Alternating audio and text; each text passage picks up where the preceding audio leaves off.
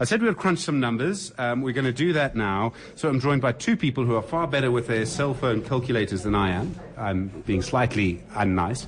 Um, uh, Professor Richard Calland is one of them, and uh, with uh, with him is Nathan Darfour, someone who's very good with numbers. Richard, afternoon. Good afternoon to you, Stephen. This is an exciting moment. This conference is uh, is going to happen, and we know who the mm. voters are now. Very importantly. Mm. So we go through the provinces. We've got some information. I mean, what number crunches? What number crunching are you two able to do? Well, we've been waiting to obviously for the credentials report. And Natan, yesterday you and I were debating the fact that there were approximately 380 branches mm. that had not held general meetings.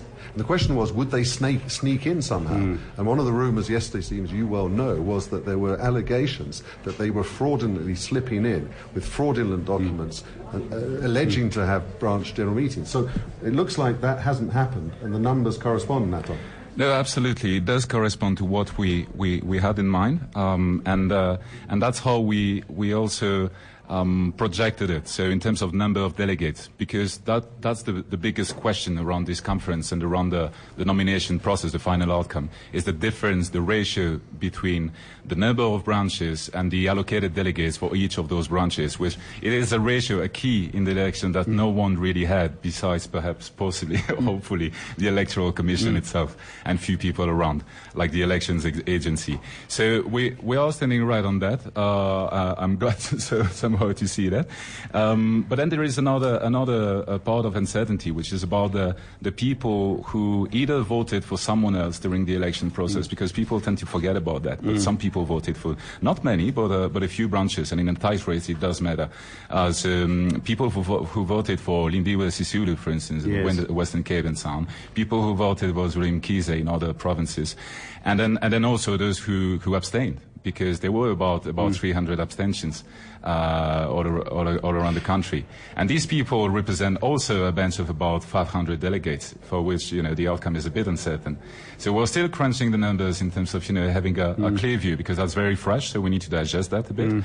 and then and then project that. And it seems that our model is mm. working. So I'm, mm. I'm, glad about that. And I'll give you so, so a more detailed picture later. Then. Can I ask you a mathematical question, which might be a political question? I mean, Richard, if you want to jump in, feel free, Nathan. But some of the some of the um, uh, of the branches that abstained were in KwaZulu-Natal, mm-hmm. and that's a province that goes heavily uh, in Nkosazana Dlamini Zuma, the provincial leadership is, and the sort of thought has been the reason they abstained was not because they don't know who they want to vote for. The idea is they want to vote for Ramaphosa. They don't want to be disbanded or prevented from coming by the provincial leadership. I mean, that's a very difficult thing to try and quantify in mathematical terms. But that's indeed my favorite theory. there are quite a few theories around, but that does make sense indeed, that these branches were a little bit afraid to express their opinion, and so they, they rather decided to, to abstain. Uh, and it, it, might be the case in the in Mpumalanga as well, mm. you know, with the unity vote. It might be some sort of technique as well to look a bit more united than it is uh, in, in real mm. terms. None of the provinces seems to have, I mean, apart from Gauteng on the, the document that I've seen, which of course, as I keep saying, wasn't the one that was given to us by Jesse Duarte. It came from uh, within the closed session, so it was sent out to us essentially.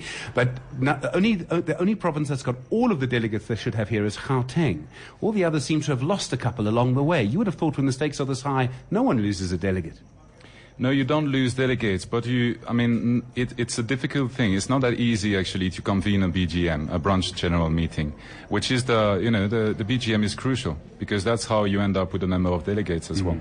Uh, all these branches have a certain number of, of, of, people, of members, and based on that, they are allocated a certain number of, of delegates, mm-hmm. meaning that each branch in good standing as the membership auditing process uh, uh, uh stood at the end of, the, of, of uh, the, uh, August uh, and a bit in September as well, is, is that you needed a, a hundred member to benefit from uh, from uh, one delegate, mm. and for each additional 250 members, you were receiving uh, allocated, you were being allocated an, an additional mm. me- member, an additional delegate. Sorry.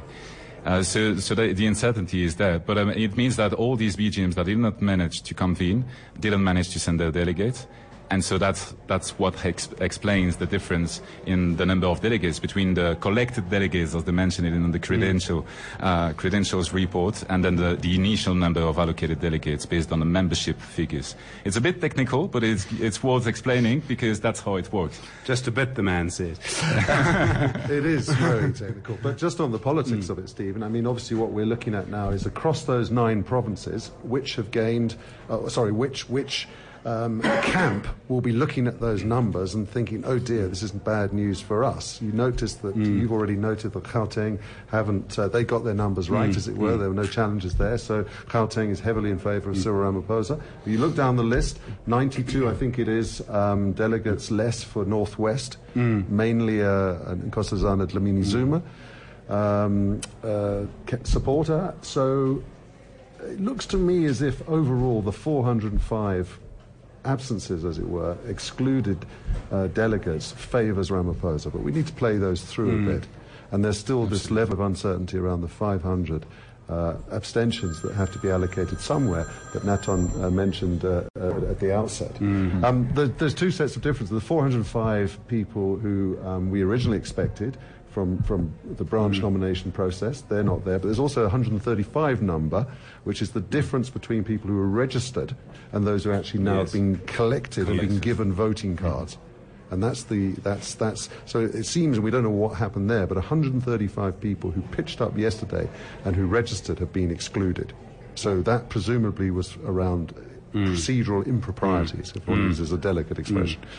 All right, um, Richard. I mean, the numbers they can be a little confusing to follow on radio, unfortunately. But one of the things that, that, that I think there's going to be a little bit of a tussle over is is the commentariat. The I, I like to use the phrase urban-based commentariat, uh, by which I mean it it, it goes Ramaphosa's way.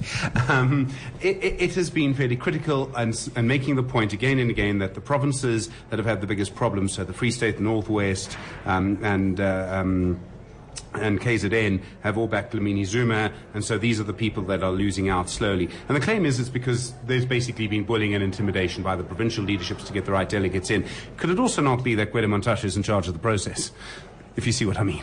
Yeah, well, uh, that's a, a, delicate question, of course, and I think um, yesterday morning when I was talking with you and um, Karima Brown was next to me, and we'd just come out of the Mantashe press conference, where he'd very firmly said that we will abide by the court mm. decisions. Those, the, the effect of those decisions is certain people will not be able to uh, uh, be given credentials and will not therefore be part of the votes mm. that take place at this conference. Now, you know, we, I think one of us said, would he have gone that way? Mm. Would the leadership have gone that way had it been in, in a different mm. direction politically? Mm. You know, we'll never know that. I mm. think if I had to speculate, um, that this is a Secretary General who is now absolutely in charge because mm. the National Executive Committee no longer exists. He's chairing the steering committee of this conference. Mm. He's firmly in charge.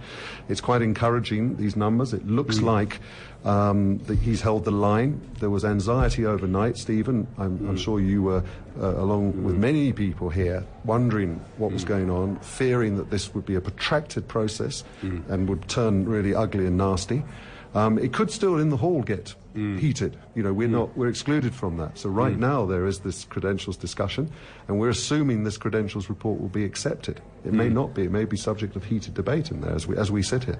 And if I, if yes, I can, come on, on I, I, will just compliment Richard on that. Uh, because because I've been following this nomination process for quite a few months now, and, and to be honest, uh, the, the, the, Secretary General Office role has been crucial in the process. Mm. And I, have been quite amazed to see how much efforts have been put in to make the process more transparent, more visible as well. And it's probably because the reason, be, reason behind is that, is, is that it's, it's best guarantee, you know, to have the, a successful conference, meaning uh, in, a, in such a tight race, in such a mm. divided mm. organization, I mean, it's, it, that's the best guarantee. Yes. To have some, uh, a credentials report and an outcome, a final outcome that will be accepted by the, all the members, or most of them, at least.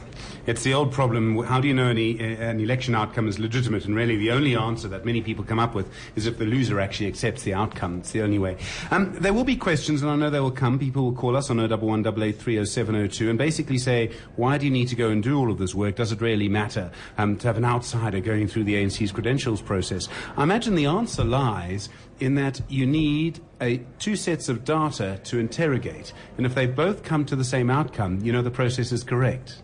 That's basically the idea. That's why I've been calling for the credentials report to be published as soon as possible, so we can actually, you know, they can submit it to public, uh, public or uh, analyst scrutiny as well. I mean, the, if I can jump in there, Stephen, the, as you know, the um, allegations and counter allegations that were swirling around social media yesterday afternoon as it uh, became clear that the uh, credentials discussions and registering process at uh, UJ, at University of Johannesburg, had broken down. And, and people came out of that, particularly on the Cyril side, really, Ramaphosa side, really anxious, concerned that people had been given credentials who shouldn't have been given credentials. Of course, some of that could have been spin, it could have been an overreaction. What seems to have happened overnight is that the Secretary General has taken control, done his job. Duarte, in the press conference a few minutes ago, seemed pretty confident about what had uh, unfolded. So, uh, it, fingers crossed, it looks like this um, electorate is now formed and it can vote. Jesse Duarte, Gwede Mantashe, I wonder how their relationship is at the moment. I, I would not speculate on that. All right, well, Natan Dalfor from the Paternoster Group, Richard Calland, as always, thank you so much indeed, gentlemen. Thank you. Uh, good, good luck with the maths. I'm sure it's all right. I'm absolutely the wrong person to tick any boxes on that, but thank you very much indeed.